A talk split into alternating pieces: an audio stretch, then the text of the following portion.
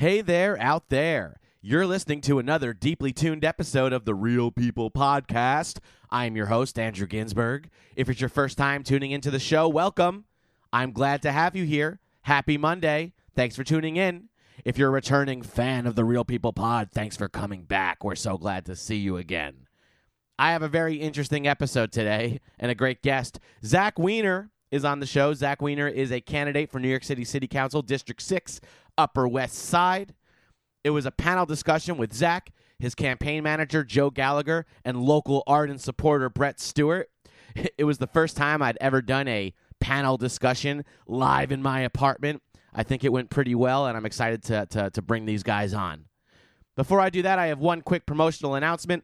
If you don't have anything to do on a Wednesday night, why not come out to the Juke Bar between 12th and 2nd Avenue in the East Village, 196 2nd Avenue, to the Village Idiot Comedy Show. Our next show is on Wednesday, May 5th. That's Cinco de Mayo, and it's a hot lineup of some of New York City's best comics, including El Orlando, Oscar Aiden, Daniel Janine, Zuri Shore, Daniel Simonson, Ryan Long, and a headliner we haven't announced yet. So come to the Village Idiot May 5th and laugh your head off and be an idiot. All right, let's get this thing off the ground.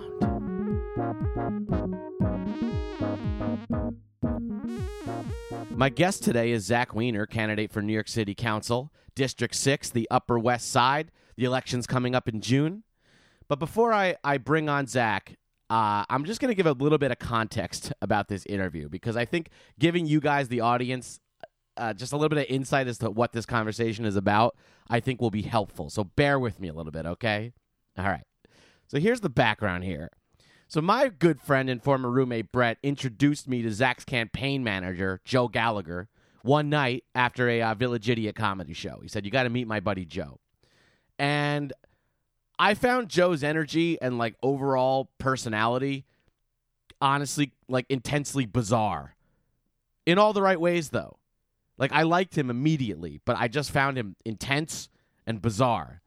And like literally all this guy talked about, I would say actually all he maniacally talked about was some 26 year old kid named Zack that had plans to win this small election in the Upper West Side and defeat someone named Gail who's been in this seat of councilwoman for like 40 years. And it's all this guy's talking about. He just met me and he's just going on and on and on about this. And I couldn't tell if he was serious or if he was joking, but it's just all he's talking about. You know what I mean? And he's telling a total stranger about a small election in a neighborhood that he doesn't live in. And I'm thinking to myself, what's with this guy? What's with Joe Gallagher? Because on the one hand, Joe speaks really passionately about the campaign and Zack and the issues in the Upper West Side. I was pretty convinced that night that I was like, this guy really cares about these issues. I mean, it's all he's talking about. He's telling me so passionately about why Zack Weiner is the best candidate for New York City, right? But on the other hand, I'm saying to myself, I'm meeting this weirdo at a comedy club. He's rambling about some local election. Like, is he sane?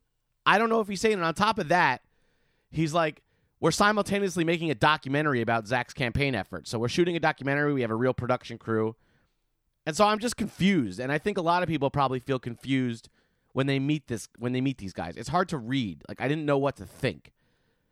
So I invited Joe and Zack, who I'd never met before the interview you're about to hear, and my friend Brett, who's a mutual friend and a supporter, to come to my living room and bring their camera crew, if it's real, if they're really shooting a documentary, and do my podcast. And we could talk about the Zack Weiner campaign. And you know, I got to tell you, to book the interview, I had to work with the busy campaign team to find a time that worked for the interview. I was sent materials, articles, campaign positions, policy to read ahead of time. Pretty serious. And yes, they did show up. And yes, there was an actual film crew in my apartment. And yes, I do believe after talking to them that they are dead serious about winning this election and the right people for the job. So I just want to throw my support behind Zack Weiner for District 6 City Council.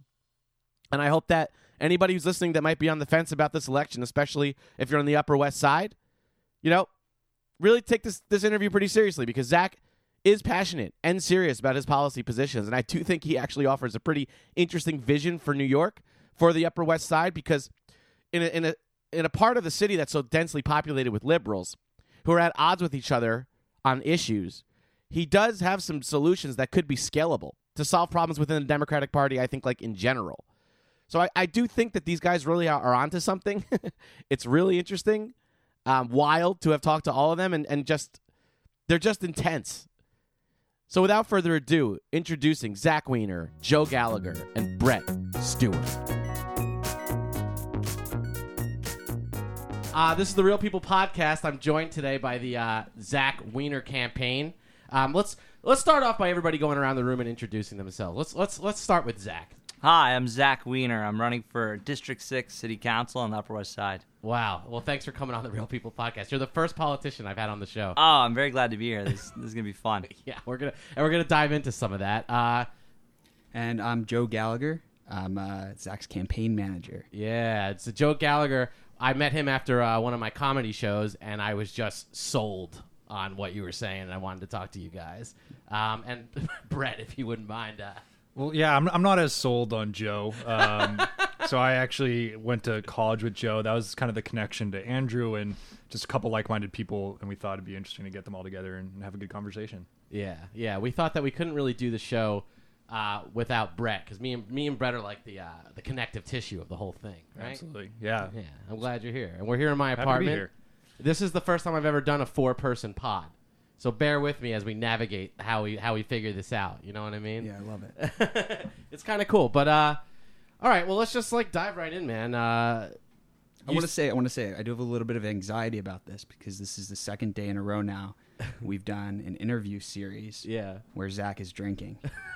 Does it as the podcast progresses? Do you get drunker? Or the, Oh, during yeah, interview, I'm going to make a lot of gaffes. You're going to see. Two cans in, two White claws. Two Claws white in. claws in. Yeah. You're that kind of candidate. I huh? should be the relatable candidate. You know, like the George Bush. You can drink a White Claw with him, you know? Yeah, yeah, yeah, yeah. And then, uh, ho- and then hope, but hopefully you won't be remembered in the same way as George Bush. I mean, yeah. I, I We got pretty high up here. Let's not sell ourselves short. He got some. Yeah, he That's did- true. He won. He won both times. Well, once. He- Yeah. he's not immensely popular on the Upper West Side. I can tell you that much. No.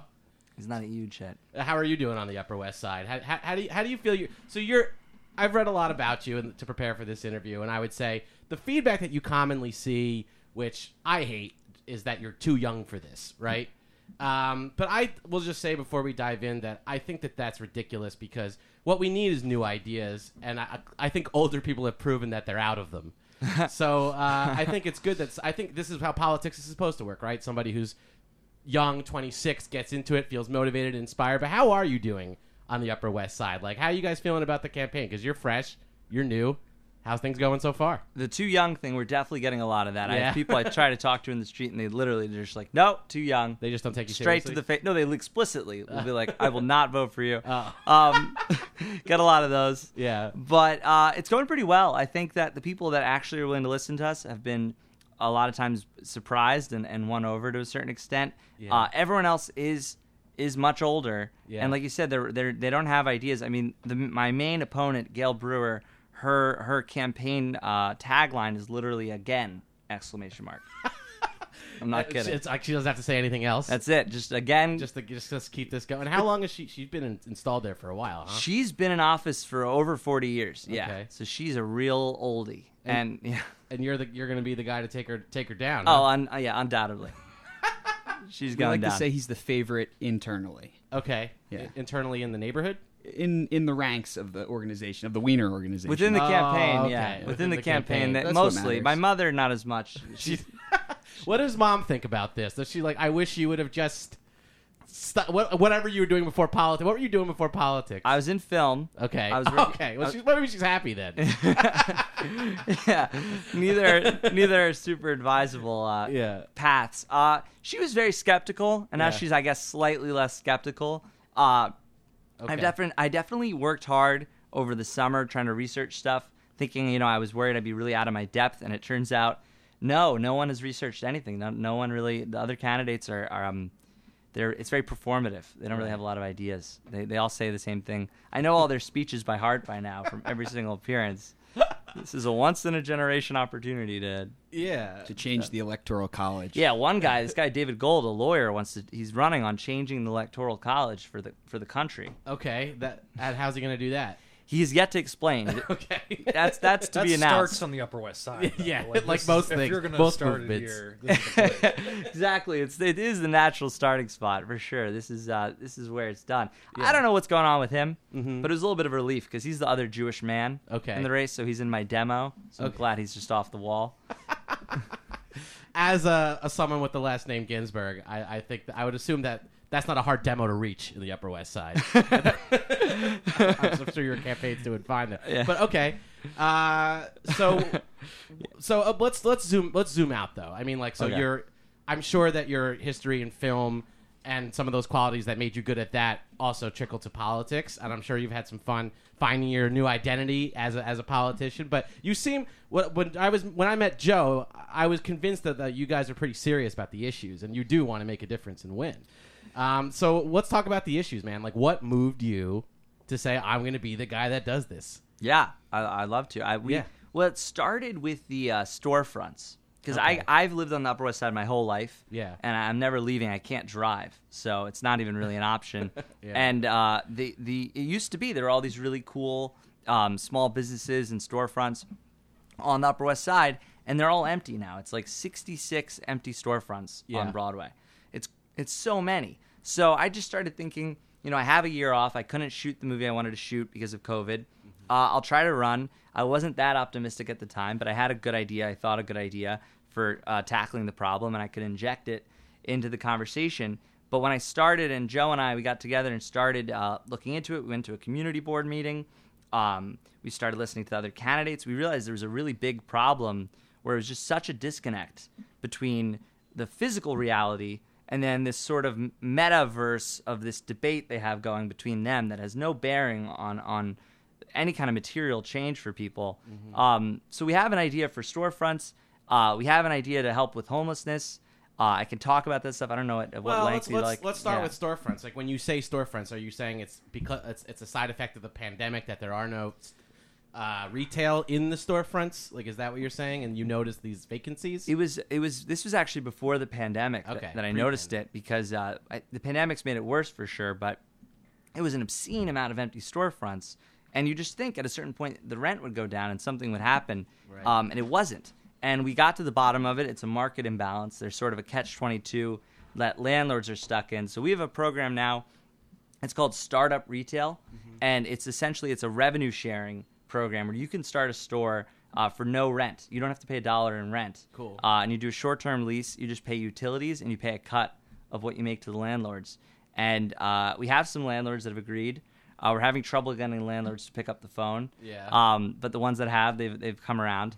um, and you know, it's funny. A lot of people say, "Oh, there'll never be stores. Yeah. There'll never be store. Amazon has killed it. There'll never be. That's over." Which I, number one, I don't know why people are so fanatical about. Uh, you know, a pillar of social life disappearing. Like, why do they want to believe that? Yeah. But also, it's ridiculous. I mean, at a certain point, those eh, things on Broadway, we're going to want to spend time in them. You know, we, we could put a movie on the wall with a projector, if anything. You know, it's just empty space that we can use. So we think the revenue sharing is going to work well, and it's happening a little bit, and we think it can accelerate. Uh, so that's that's one of the big programs, and that's what we started with. Um, and It's co-opting. You got you're basically propo- proposing a co-op for these spaces. Essentially, yeah, to a certain extent, yeah. I mean, um, it would be it would be something that would help the landlords, especially because in the next uh, in 2022, the uh, city council they're going to pass this law where basically if the landlord doesn't show a good faith effort to fill their storefront, then uh, they're going to be fined significantly. So this would be a good faith effort, and uh, it's also sort of a, something along the lines of a pop up. Yeah. What this would be, but pop up the pop up market needs to be it's a bubble that needs to be popped. It's such a bad pun, but it does. It's thank you, I appreciate that. Doing me a solid there, thank you. You said you write down funny jokes all the time. no, no, Did you that practice that That's a different wiener. Oh, okay. That- that's that's a different oh, wiener. okay, okay, that's your. Yeah, That's my your dad's dad. friend. We've And been saying we've been saying that a lot, by the way. That's a different wiener. That's become most talked about Put that on a phrase. That you should maybe consider that Joe for a campaign tagline. You know, a, a different wiener, I'll, I'll write it down. wiener 2.0. Yeah, get the yeah, jot that down, Joe. something slightly different. yeah. Um. Well, I think that that's a that's a pretty cool idea. So you're Thanks, you're, you're yeah. looking for ways to revitalize the space so that the neighborhood's still the neighborhood. yeah, we want to grow the pie. We feel like a lot of people are always talking about, you know, getting the rent lower or taxing the landlord or or just you know things that are going wrong and just a very negative outlook. And we and we see 66 empty storefronts and we think this is a huge opportunity. This is Broadway. We can a lot of money and a lot of invention can happen. So yeah, so we, we're hopeful. I mean, people have liked it. It's just it's it's taking a while and it's difficult. Uh, we're spending a lot of time in our campaign trying to do direct action because that was something that really frustrated me before I got into politics. Was I was so sick of hearing politicians and people in power. If I, I don't know if you noticed, but I, I don't remember it being like this when I was younger and I'd read the news. Everything they say is always, "We need to do this. We have to do." Who are you talking to? Yeah. You're the one who does it. what, do you mean? You're already we elected you. Now you go do it. What do you you should make announcements of what you've done, not always these urgent urgent things that we have to get on. So Yeah. that's part of our campaign too is we're trying to, to do this stuff as we uh, come up with ideas for them. We try to we try to act on them. it's interesting because the some of the ideas that you're proposing and the stuff that you're talking about, and I mentioned this to Joe when I first met him, which I thought was interesting about the campaign, is like your demographic is largely liberals up there, right? So you're not trying to win over, and I mean, correct me if I'm wrong, I don't know, but you're not trying to win over like a ton of conservatives or uh, or right wingers necessarily, right? Like it's everybody's kind of borderline on the same page. Same page. It's just how do you align this group of people around these particular issues? Well, yeah, uh, we my neighborhood's incredibly liberal. Yeah. Uh, we actually the top two uh, zip codes for Democratic donations are um, the zip code above me and then the zip code above that. Wow. so we're right in the heart. of, I was on the money with you're that. very much on the money. Yeah, quite literally. Another one. Was, Ah, so there's a second joke, and that's not the other wiener. Oh, that was that was this That was you, baby. That was a good one. Got Brett to laugh. at it. Peanut gallery loves it. You know, keep 'em coming. that, that was good. But um, we uh, but the thing is, the funny thing is, um, a lot of uh, the Democrats, a lot of the liberals are feeling very alienated by their own party on the in this local level. Like I speak to people who are major donors to Cory Booker and other candidates like that, Yeah. and they say, you know, I'm getting called a Republican, I'm getting called a racist, I'm getting called a NIMBY, and I'm like a lifelong Democratic. I've just never been involved locally, Yeah. and this I don't recognize this small group of people running this local uh, Democratic Party, and it doesn't seem to be even true to the liberal ideals. It's, it seems like it's another beast entirely. So, uh, and there's also some Republicans who've registered as Democrats this time around. 'cause- Really? Yeah, there's a fair share of that, a pretty considerable amount. Really, I think that that's amazing because uh, that, like I was saying to you, that's kind of like uh, if you scale that out and look at the country as a whole, it's like I think that's the trend you'd like to see because I think what you're doing and proposing in this particular area is could be scalable to solve larger problems. So if these things work or if people are receptive to them, I think that'd be pretty cool to see how it goes. Did I Thanks, cut you off? Did you? Uh, No, no, I was yeah. I, I- I can't. I couldn't agree more. Couldn't agree more. That's definitely our hope. I mean, Yeah. we, we think some of this and some of the other stuff we could talk about, ideas can scale out. But I think Yeah. the biggest thing I've noticed is in terms of conservative, you know, Democrat, is at a, lo- a really local level. We're not disagreeing about the things that we think we're arguing about. It's really something else entirely. Right. And w- one of the most basic things is just responsiveness. It's just this basic idea of elected officials. Your job at a community board level, at a city council level, is to really worry about your neighborhood and be really focused on that. Yeah. And not get caught up in these. I mean, our current uh, councilwoman, Helen Rosenthal, who's deeply unpopular now, she, uh, if you look at her record, her legislative record in city council, it's mostly passing resolutions and sort of announcements about statewide issues and even national issues. And to me, that's an incredible waste of power. Uh, it's just such a squandering of opportunity. Yeah. And and they, it's as if they think they're a Twitter personality. Yeah, I, I, probably right. I mean, uh, I, I, of course, because I mean, you're you're running at a level where people don't engage. I think a lot, right? At the local, at the local, local level. I think what most people don't know about politics is that if they really want to make an impact, they need to engage at the local level, which is exactly what you're doing. But I can imagine if I was somebody who's just been cruising at, with, with a position at that level for years and years, at that point, yeah, it's probably how do you maintain your image? How do you maintain people's perception of what you're doing, not actually what you're doing? And ha- and and uh, and then how do you say your couple statements to make sure that you get reelected? You know, but you're saying like like okay, but you've been saying all these things for 40 years, so what are we actually going to do? About Right. What is actually materially happening? Exactly. And you've got some ideas around that. We do. We have some other ones. We have some stuff around policing, which is coming out soon. is obviously a really hot topic. Yeah. It's very sensitive. We have stuff with uh, homelessness.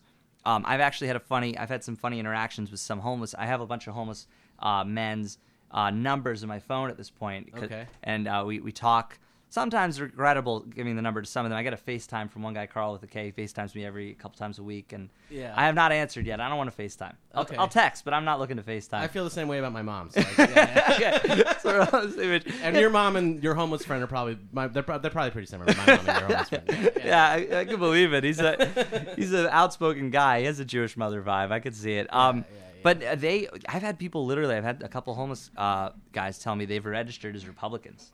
Uh, they feel so exasperated um, with this lo- just locally. Yeah, um, you got to remember one of the things. It's it's uh, it's bizarre because I think on the national level it feels very uh, you know even in a way. You know, it's a 50-50 kind of country, Right. Uh, but it's basically a one party city that we live in. I, I think there's 49, 49 Democrats Yeah. of the fifty one city council seats. two Republicans from Two Staten Republicans, Island. yeah. And So- Yeah. and- yeah. so So the factions are within the Democratic Party. And it's stuff like with policing where, you know, you talk about passing laws and you talk about, and, you know, in general, what I say is at a city level, I'm going to caucus if I win with Yeah. the black and Latino caucus overall. But at a local level, the thing is from talking to police officers and talking to people that are most in danger of police brutality, it doesn't matter what law you pass if you don't have a relationship with the cops and the community. They'll ignore you. Right. And, and they really literally will. And so you could write whatever you want um, and say whatever you want, and it makes no difference. And so we have a situation where our, all of our elected, elected representatives and a number of our candidates who are running have just been, you know, rhetorically really uh, one-sided and attacking the police. And you know, a lot of the things they say I think are fair criticism, but I do think at the same time you're gotta you're talking about not just the police you're Yeah. talking about like officer rodriguez who's responsible for 61st street projects who says who gets you know who maybe will make different decisions because of what you're saying and maybe you could have called him personally instead of making some grand announcement and been like hey i heard things aren't going well could you do things a little better Yeah. and then he would have been like all right now what they tell me when I speak to them is I will never respond to these people. I hate these people. Frank, confidentially, confidentially on a podcast. Th- that's interesting, and that, and that, I mean, of course, that all makes sense. It's like, uh, you know, you're trying to humanize it, man. I, I, I get that. You're trying to actually connect with real people and make the connections between people, and that's cool. Perfect for the Real People podcast. by Perfect for the way. Real People podcast. Well, that's why you're on. You know, uh, that's why I wanted to have you on. So tell me uh, a bit about. I think one of your like most hot button issues. You mentioned that you have these relationships with homeless people. yes. And I, I think that this issue itself is one that made its way all the way into the mainstream news. Uh, even looking at what's going on in the Upper West Side, this is the kind of thing I think has been covered by the Times. It's been covered in the Huff Post. It's like uh, a lot of there's no right answer to this situation, right? Because Yeah. they built these. The this is the situation where hotels were built, right, to to take in folks that were displaced during the pandemic. Um, there's been a mixed reaction on both sides. Fo- of course, everybody wants benefits for homeless people. There's no great answer as to what to do. Um, do you have any thoughts on that? Like, how, Oh, how yeah. are you approaching that? So that's not something I expected. You know, like I said, when I got in, I was going to do this startup retail thing. I thought it'd be a little bit of a, a lighter race because prior to the homeless hotel, which which you're right, it made international. It was in the Guardian. Tucker Yeah. Carlson did a news specifically on my neighborhood. Um, Yeah. The Cool. right, a real real lovely day for us there. Yeah. Um, that bow tie. Uh, yeah, I, I would have, uh, you know, ugh. I, I, he, he, I'm sure he would have told you you're too young to be talking to. to- Yeah, to- I'm sure he would have had a lot of lovely things to say. Unless he was agreeing with them, in As- which case, as he's- I love young blood. as he That's it. squints. He always squints. But um, we had we had before the hotel. Um, I didn't really think as much. I mean, it was we had a lot of. We have one of the most highly concentrated uh, neighborhoods for uh, homeless shelters in the city already prior to the hotel. But the situation with the hotel again is it's where we're not really arguing about what we should be arguing about uh, because the, it, four four people died so far in the hotel, and that's not something you really see covered or discussed. And it was something that was initially when there was that initial outcry from my neighbors. Uh, it was painted as uh, and and a va- the vast majority of my neighborhood was really upset when they were moved in, and it was painted as not in my backyard, and you know I don't want homeless people, and they were even called racist, which I felt was unfair because it was you know Yeah. I thought that was unfair, but regardless, uh, the the majority of what they were saying initially was, you know, they're here. Obviously, they're not going to be moved out tomorrow, but right now, literally right now, there's evidently there seems to be no security. There seems to be no medical care, which is the standard at, at shelters. Um, and most of all, it, initially they were requiring the homeless men to not be inside the hotel during daylight hours. So you ta- it's not just that you took so many homeless men into one neighborhood and into a hotel that's not prepared for them, but then you're forcing them into humiliating situations where they can't, you know, they can't use the bathrooms of the hotel Right. and they can't hang out in there. And uh, th- th- uh, four died. And when I bring that up on, on forums and, and at these political clubs of like what we were talking about before, this very local, very previously unobserved group of people, they blink at me and they don't really have much of a response and don't and don't have a reaction. Um, but it's funny because again, a lot of the homeless like the guy who told me he's registered as a Republican was like, you know, as much as I don't like some of the real, you know, really, really vocal critics Yeah. who are upset that we're here, at least they're angry about the status quo and saying that things are bad because Right. they're right. Yeah. The conditions are really bad. And the people who defended it were never willing to say, we this we have to have them here, but things are going really badly Mm-hmm. because it, I guess it didn't fit their narrative. So for me, my whole thing the whole time, and what we tried, it, we sent an op-ed. We, we worked. Joe and I worked on it for about a week, and no one published it naturally. But Ah, that's uh, it's fine. Yeah, whatever. There's always medium. it was good practice. yeah, yeah. It doesn't help that I write at like a third grade level. Something tells me that's not true.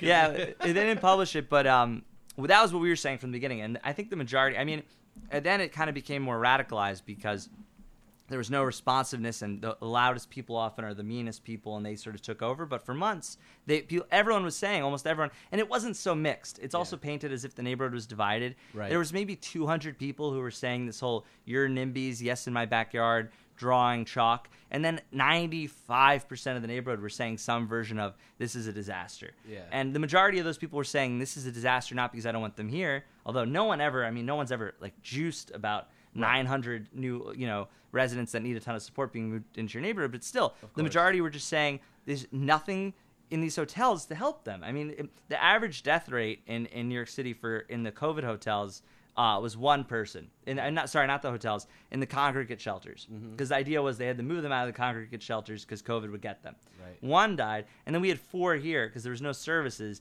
And uh, you know, it's just so that's just another example. That's not liberal. That's not democratic. That's not true to any of the values and anything I like about our party. That's just a group of people that are not used to scrutiny and, and having to work hard. So, so I have a question to interject. There he Um, is. I'm one of the more informed folks, but I imagine some listeners maybe not know all the details of the deaths. Definitely not me. Uh, so was it that they died from like COVID complications, or like how did that happen? They died of overdoses. Gotcha. Okay. Okay. Um, I, if, I think I believe all.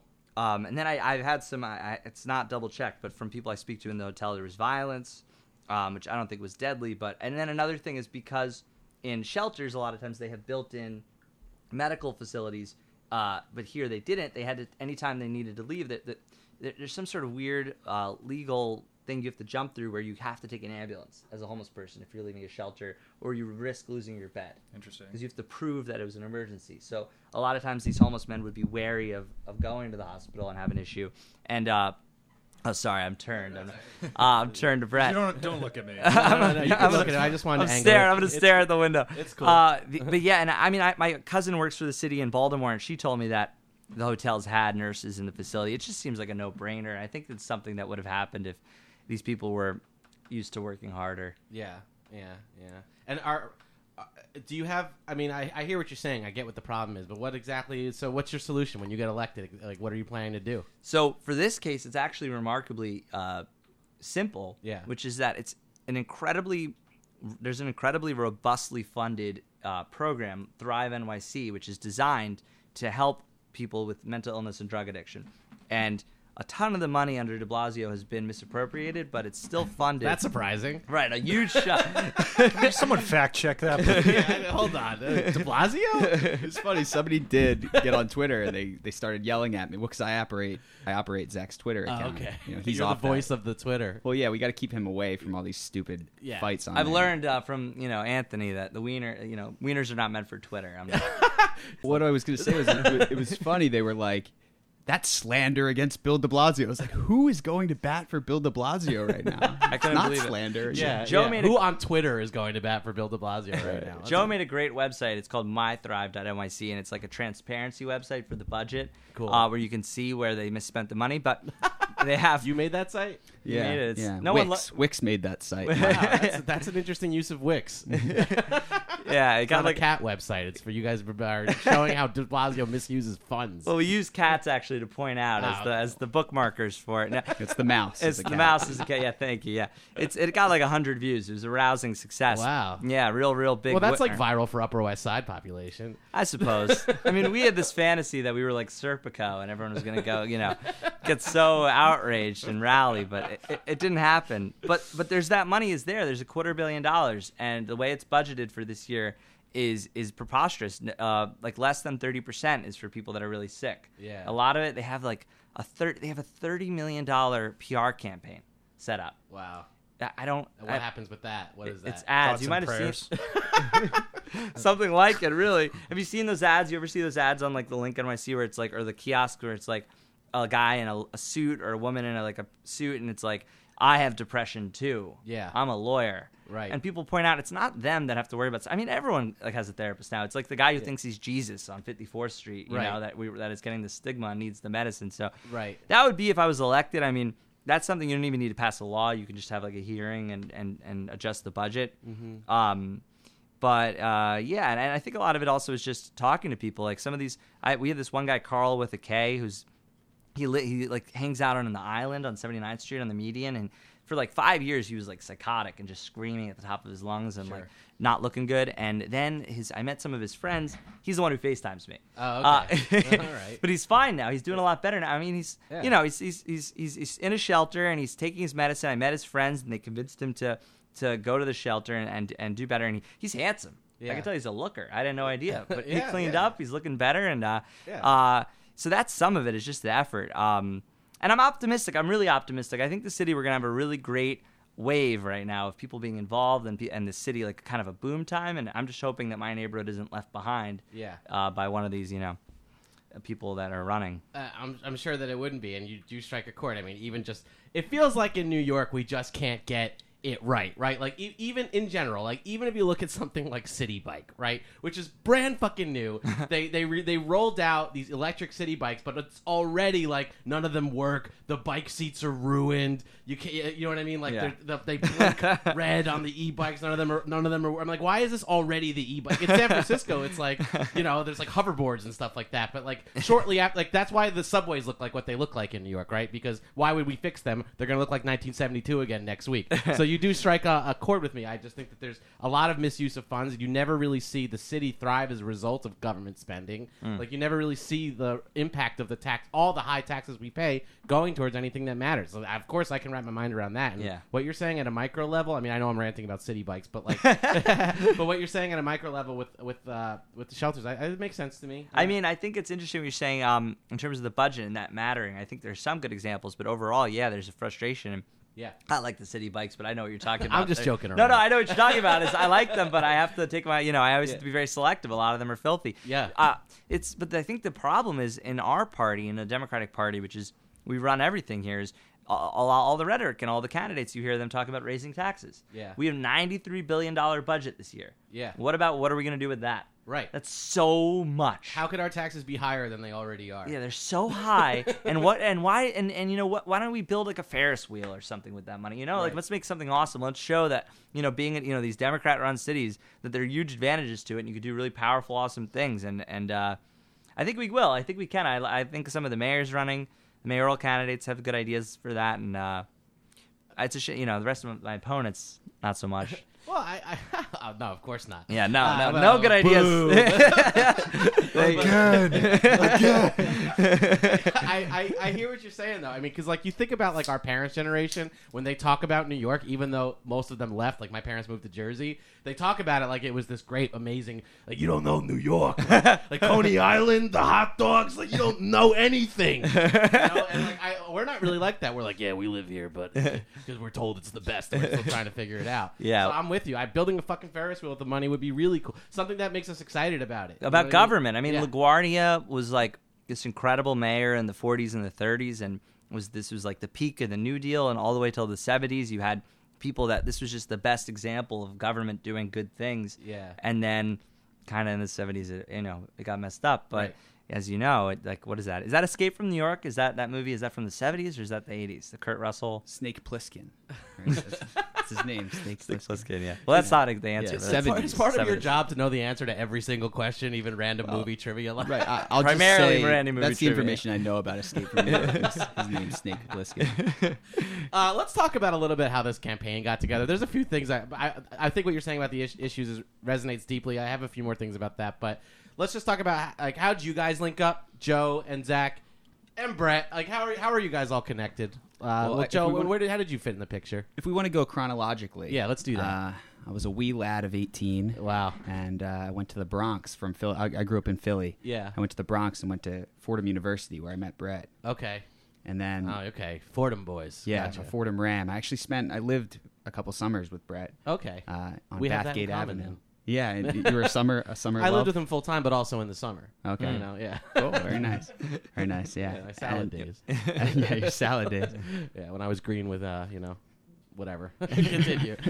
You're supposed to finish the line. I thought you knew yeah, I, don't, I didn't know. Was that is that uh Mac- Sal- Mac DeMarco. Mac, DeMarco. You left me at that concert. Well, that's the name of the album, but there's it's a Shakespeare quote, guys. Come on. no, Funny no, enough, I I did abandon Zach at at, Ma- at a Mac DeMarco concert. Yeah, I He went to got the lost. bathroom, the, po- the porta potty, and he left me. I said Ah. specifically, wait. Well, That's the phone kind of character that trait that I've had to forgive, really. In His this phone kid. died, and there was a sea of people. I don't know what I would have done. You know, I know what I would have done, and it wasn't that. I shot the flare gun immediately that you gave me, that your mom gave me. Let's not mention that. Anyway, so yeah.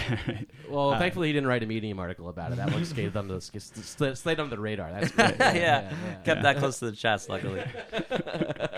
so, uh, so then Brett put me in touch with you, obviously. Yeah. Uh, uh, and then meeting Zach. After I graduated from school, I studied economics in college, and, and I decided I wanted to be an actor. Yeah. Which is a very economic choice, clearly. Uh, so well, I mean, uh, you could proudly say I'm going to be an actor because you have a degree in economics. So yeah, maybe when you fail, you'll be all right. That's a thought. That's a thought. I'm just kidding. That's a thought. I have a degree in English, so equally meaningless. well, in some way, I have failed. I'm a campaign manager now, so of the most successful small grassroots campaign New York City has seen in the last 40 years. that's there we right. go. There we Definitely go. I against. Gale Brewer. I mean, I'm write everyone that that, sees down. Joe, everyone that sees Joe, they think he's the uh, he's the uh, candidate. And actually, Joe did get a uh, he just got cast in a movie for uh, for August. He's going to star, and it's very exciting. Except that the the director is asking him to hang dong. Uh, which- really? Yeah, Yeah, which it's is true. Yeah, Oh, they're man. asking him to hang. do Was it. it the director, or was that like a mandate for you to, to take the gig? It's the top line of his resume. Yeah, that's his contract rider. Yeah, Yeah, he required. his he agent puts says- out with his headshot. only projects of full frontal nudity. Yeah, that's it. I'm also a campaign manager. Did Yeah, you no. see him with the suit off? He's gonna hang. no, he's gonna hang serious. I mean, you're gonna do it, right? Yeah, I'm gonna hang dong. He's Wow. gonna- I'll hang dong after the campaign. After Yeah. the campaign. Yeah, At I that point, I probably won't be. do, they, do they Photoshop? Do they like got filters to? You They know, won't need to Photoshop. add a little bit? They will need to Photoshop. I was thinking. See, People this guy forget we've lived together before, so he's not fooling anyone. Oh, that was. Oh, that's what he meant by summers with Brett. Got it. yeah, okay. so, Uh, so, so then uh, in my acting Joe. pursuits, I, I filled out a uh, a backstage submission. I think actually, you know what it was? Zach's sister. Zach's sister messaged me on backstage thing. And backstage, I don't know if people know, is like an acting database where Totally. you know everybody kind of shares their information. And Zach's sister Talia reached out to me and said, "Oh, I, uh, I think it'd be really great if you auditioned for this part in this film." So then I, I showed up to Zach's apartment and we auditioned. And like three days later, he called me. He was like, "We're gonna shoot like next week." Wow. And then we shot for like a month, and it was a film that he had written in and starred in, and it's available on Hulu. It's called Pledge. It's a great fraternity thriller. Huh. Yeah. I've heard it's good. Brett was telling me before you guys got Saw it in theaters. It was great. Oh, thanks, Brad. I'm glad. Yeah. Thanks for you're one of the, the three people. You know, he saw it. You know, I saw on- during the director's Q and A and Oh, everything. all Yeah, we, we had people for that premiere. one. We grossed Wow. fifteen dollars otherwise in theaters, literally fifteen. But thanks for coming to That's that. That's pretty good. Yeah, Joe was in it, and uh, Joe did a really good job playing a psycho. Not to spoil it, and um, and then after that we were friends, um, and years went by, and and I went to his house in 2019, and we were watching the news. It was I think the night that Bernie won Nevada, and Trump. I have won Nevada. I remember that night. It was that night, yeah. Yeah. And and Trump was on, and I was in such a state of of just agitation for for so long. And Joe was just kind of like, you know, he's doing a bit. You can tell he's doing a bit, and and that got me uh, got us talking about politics and just how far it come to just being pure entertainment, like Yeah. just like. And then we are like, you know, you know, we could probably just actually run locally instead of always complaining, and Yeah. we'll probably do better than the and the fake entertainers. You Yeah. know? we because you're real entertainer. because we tried. I mean, we're trying to be real. Yeah, real. You know, just just just acting, not acting for. yeah in No, City I- Hall, so- I think that there's a lot of there is a lot. I mean, there is a lot of blend between the ability to stand in front of an audience of people and talk, Mm-hmm. the ability to connect with people, uh, the ability to be comfortable with a giant camera in your face. All those things do translate to politics. You know what I mean? Like, Mm-hmm. I, if I wasn't the person I am, I would have ran for politics myself. Um, so I, I, I, meaning that like I like to do all these things too. Like I like to act and do all that stuff. I just have said a lot of crazy things on a lot of crazy radio shows and podcasts. and stuff. I don't think I get You got some dirt on you. They Not get, dirt, not just some like swift nobody would be like, let's put this guy in. on. I just Oh, don't I think see. so. Well- uh, maybe though. Well, but they anyway, can't. They can't stop Maybe you. at a local level. Yeah, yeah. at a maybe local it- level, you It, could seems really. like a lot of stress, guys. I don't know. Yeah. You take I mean, you're taking you're, you're you're taking a lot of. Uh, I mean, you're you're the you're challenging this lady who probably hates you because you've been she's been there for 40 years, and there are probably a, she probably has a core support group. Like there probably are people that love her. There must be. She must have fans, right? Yeah, So you're yeah. kind of rocking the boat with them a little bit. Big right? time, yeah. It's always it's always a little bit of a shock to them when I come onto the Zoom forums. They're always a little, and and I have people in the street when we were trying to get signatures, they'd be just yell like Gale all the way, or like no, no, you know Gale, you know Gale forever. Um, I don't know how she. Yeah, I guess she's just been around so Gale long. forever. People.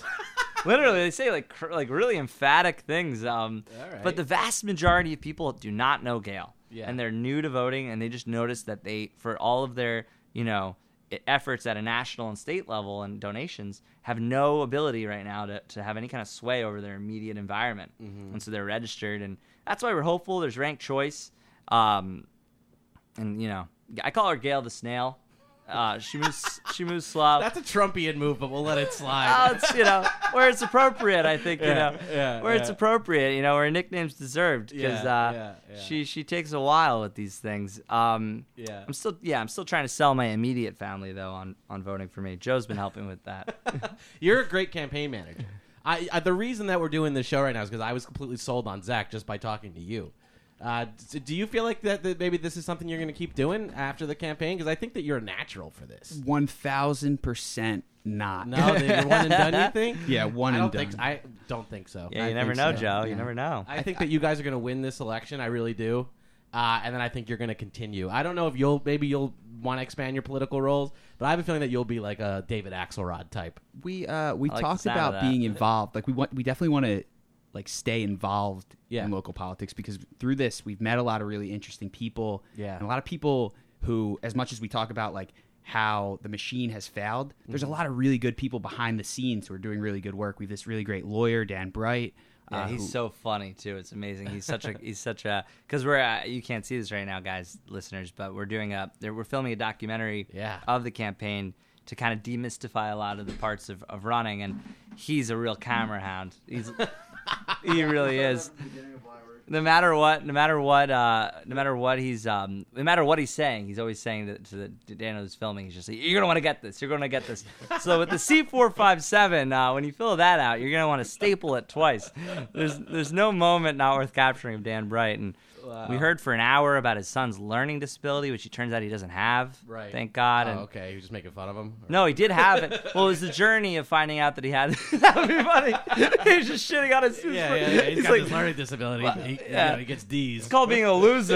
yeah, it's called, yeah. yeah. It's Like, called can't do long division. Yeah, yeah, my yeah. son's an idiot. Yeah. Yeah, yeah, No, he was. He was. Yeah, it was funny. He was just telling us the whole journey. He really will talk. He talked for the first time we met him. He talked four hours, but Mm. He tell he tells us a lot of interesting things. But yeah, Joe's right that like it's and what it's what you're saying too is I think that you know um the so, the people it shouldn't be selected by who's comfortable in front of the camera. Right. It's a little bit of a shame because the people who are often best, especially at a local level, it's so granular, Yeah. eh, are not great in front of this guy Dan. We're going to be doing a lot of editing.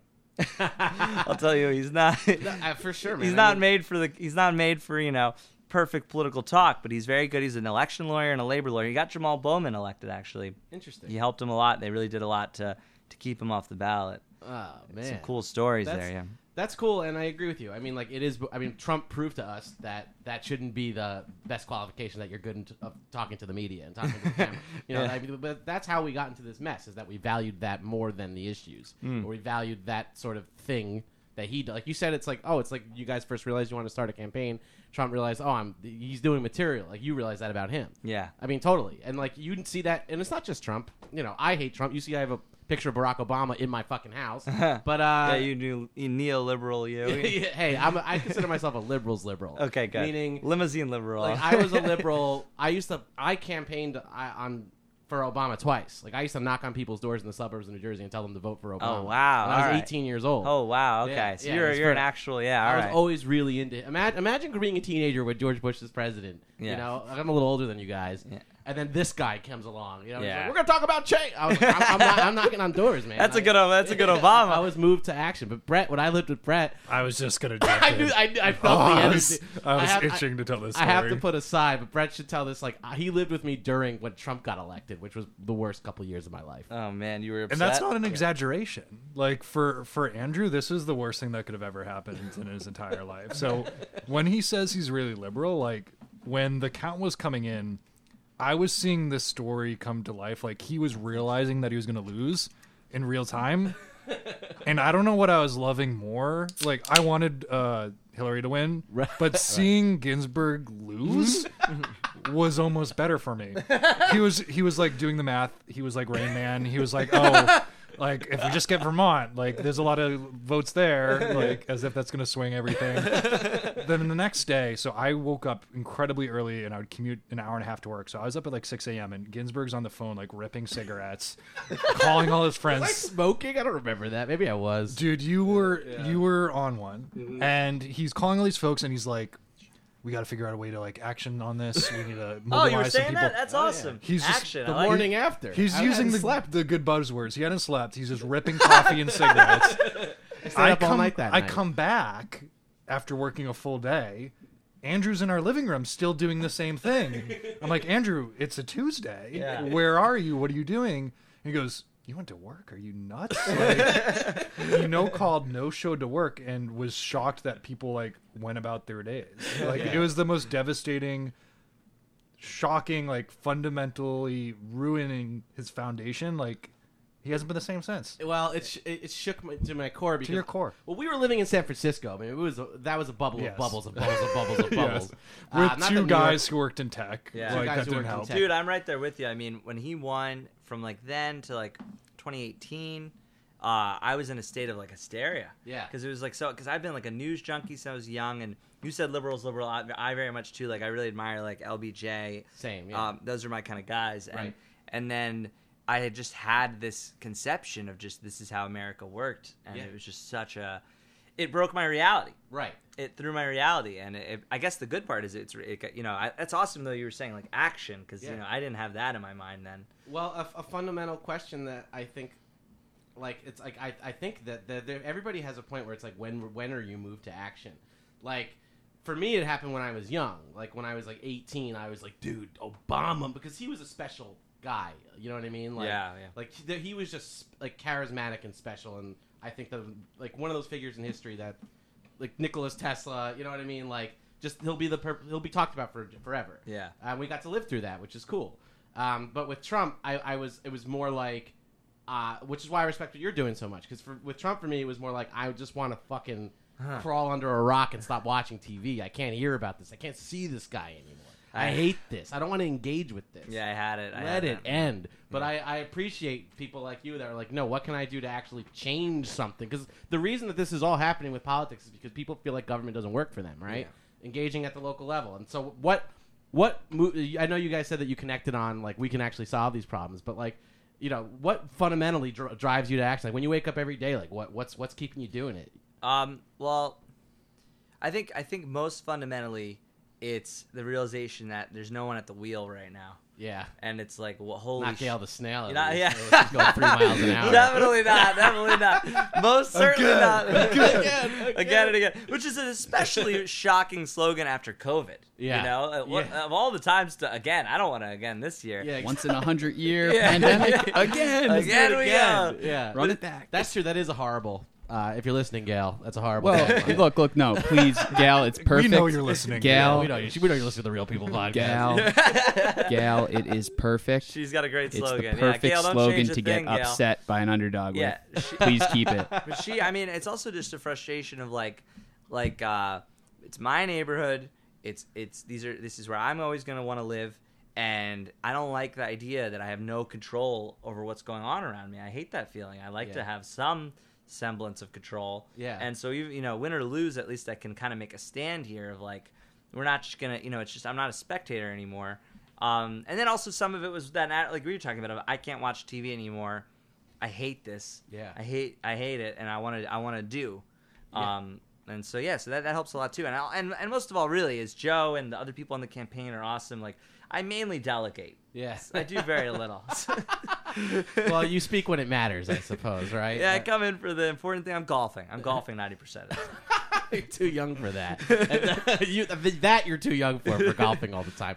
Uh, and uh, I, I don't know, man. I think that you're like you said. I think that you'll have a rich career in politics, whether you like it or not. Um, I'd like to think I have some choice in the matter.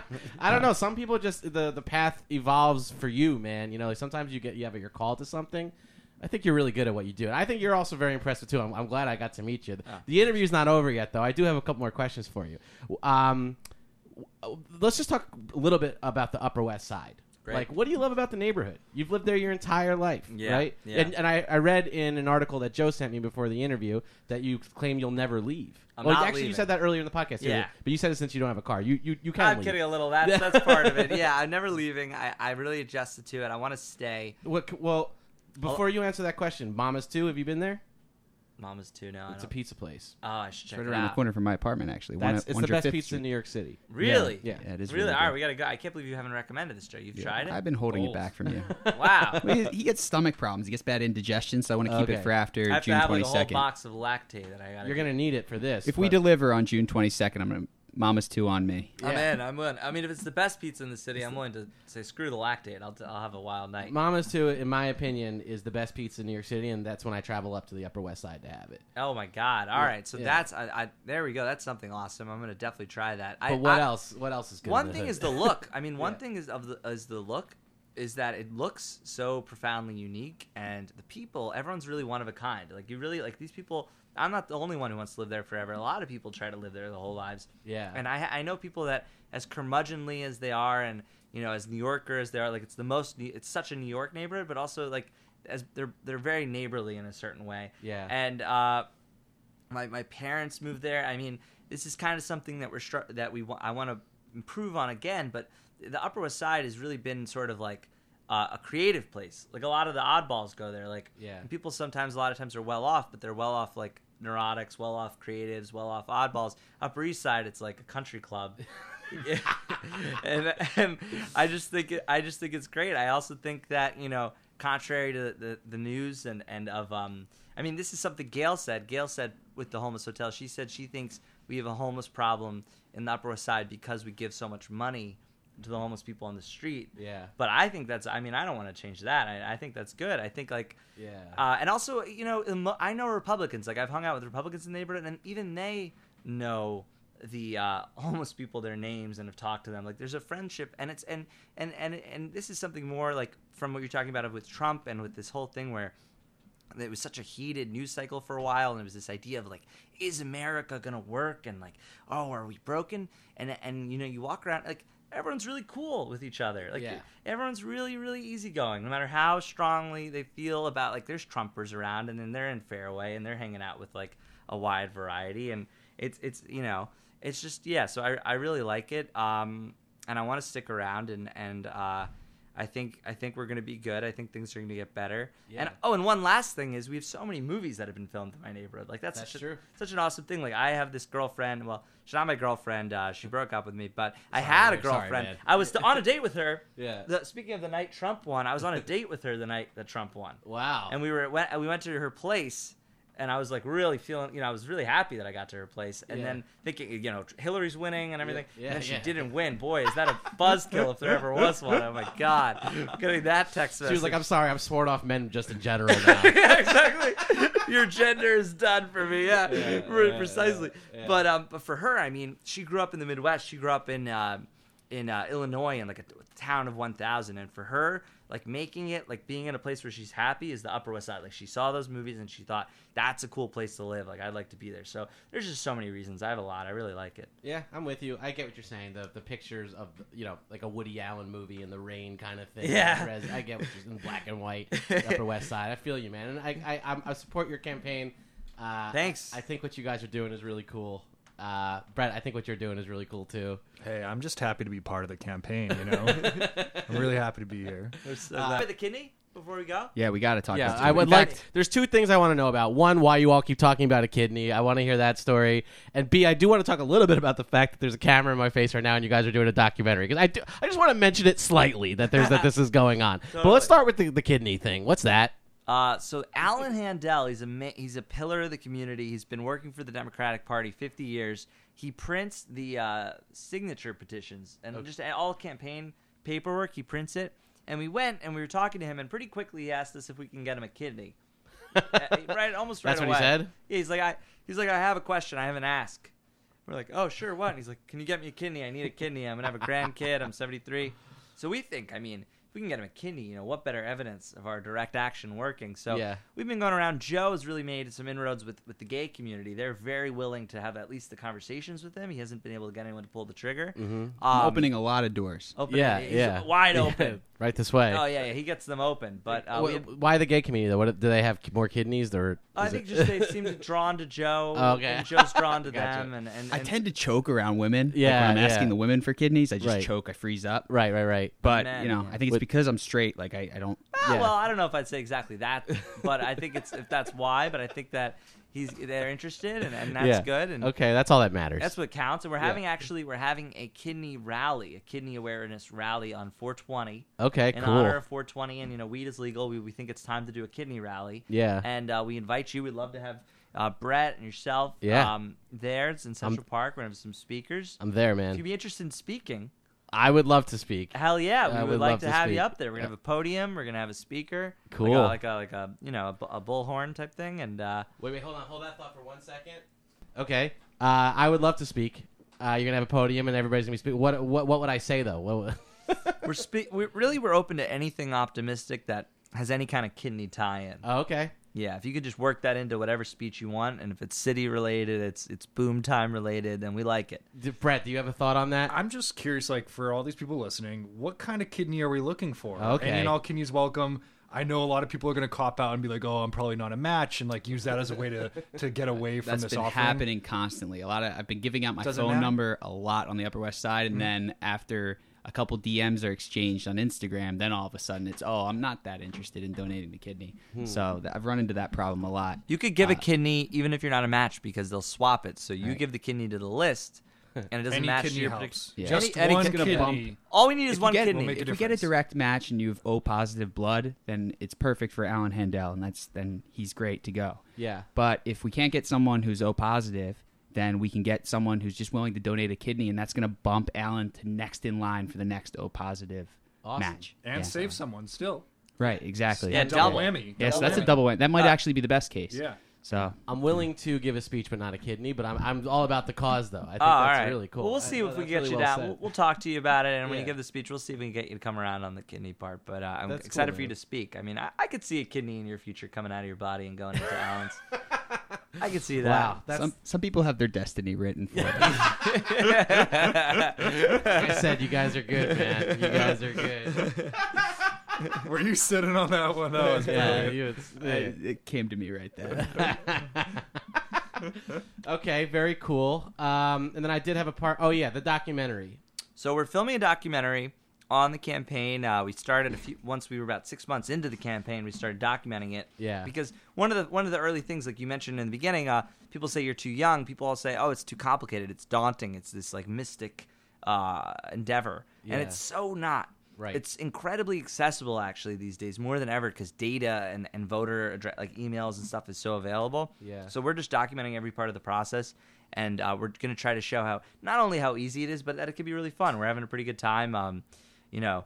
It's fun. To, it's fun. Joe makes all sort of s- silly mistakes, and he always is putting his foot in his mouth, and and, I, and get The him moms, of trouble. actually, the Upper West Side moms suggested that I was fired. yes, with they him wanted- on the call. Why? Because you're too too good looking, or I think I- Maybe subconsciously. I think some gay people? subconsciously. Yeah, yeah. He was provocative. He's provocative. I think maybe subconsciously, but they Well, just I thought started overall. buttoning one more button up. Oh, okay. There Yeah, you he go. was- well, he- wait till they see the centerfold. right. Yeah. Why did you say that movie came out August? When was that? He's gonna be shooting in August. He's gonna be hanging serious dong, and uh, yeah. So uh, if you're listening, ladies of, of uh, Upper West Side, just wait it out. So we're plugging. wait it out. Wait it out. It's only a matter of only time, a matter of guys. Time. You're gonna see him in all his glory. I think it's cool that you're that you're documenting it, though. Um, I, I'm happy to be on the documentary. I think it's pretty cool. I, I'm I'm assuming that it'll be uh, something we can all look at one day, Mm. and uh, Mm-hmm. I, that'll be a cool thing. To, is- you know, when you win, it'll be cool to have documented what you guys did. You know what I mean? Yeah. To tell the story. Um, and I hope, like I said, my hope for your campaign is that uh, a lot of what you do is scalable because I think I think not only in the sense that the ideas are good and that the ideas can maybe be scalable, but that you guys what you're doing is scalable for other people. Like if you're sitting at home on a couch with your friend and wondering why you're not directly getting involved, and you guys are filming the process of how you did that, going from talking about it to actually move, move being moved to action. I think that's really cool. It's good that you're capturing that. Every single person can make such a difference in their like block radius. You can just run, and the competition is weak in the Democratic Party at a local level across Yeah. the board right now, and, and we could change that. It's a great activity.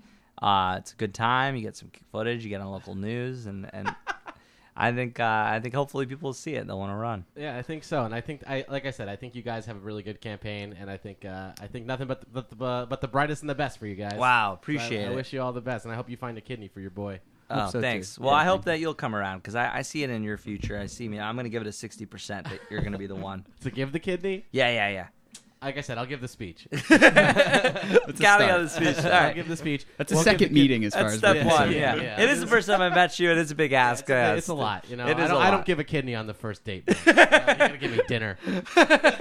I'll buy you some Maybe wine. that's my I'll- problem. Maybe that's my problem. You gotta take them out. I You have gotta that wine and attitude. I've had dine. that I on like to attitude be for such a little long and time. You dine. jumped the gun. I've You're, been a single man since I was like 20 years old, so I have Exactly, that yeah. attitude all the time. Brush it off. You Get gotta- on Hinge or something. You know, you, Yeah. you don't go right for the kidney. Right. You okay. gotta start with the heart, boys. yeah, Get it you together. never- yeah. Well, it's funny actually. A friend of ours spotted a girl on Hinge Yeah. who said in her bio that she wanted to give a kidney, and we've been trying to get in touch with her. So if anybody sees that Hinge profile, What was her out name? there- What was her name? You You remember? should do like a Craigslist misconnection or something. Like I wish You we could. but Nobody Greg goes knows on that. I mean, Craigslist Craig, uh, Brett knows that URL. He'll send it to you. bookmarks. He's all over that. Uh, well, I'll tell you what. If anybody's listening to this show uh, and you want to donate a kidney to this campaign, uh, I'll provide information to reach out to the campaign directly, but you can also reach out to me on Instagram at InstaGinsburg or on my email address, which is write to Andrew at andrewginsburg.com. And uh, I'll forward your information to the campaign if you're serious about helping this guy. So, Ah, uh, thank yeah. you, Andrew. Yeah, yeah, That'd yeah, for sure. That'd be Let's huge. do Loved being on this. This has been so great. This has been a great conversation. Yeah, it's been a lot of fun. Um, thanks for coming on. I'd like to thank my guests, Joe, Zack Weiner, who's about to win the election, and Ha. Brett Stewart. yeah. Thanks a lot, guys, and uh, come back again, all right? Yeah, for sure. pleasure. Hell Thank yeah. All right, cheers. Thanks a lot. All right, folks, that was my interview with the Zack Weiner campaign. Get out and vote for Zack Weiner if you live in District 6 on the Upper West Side. We'll talk to those guys again. Have a great week, everybody.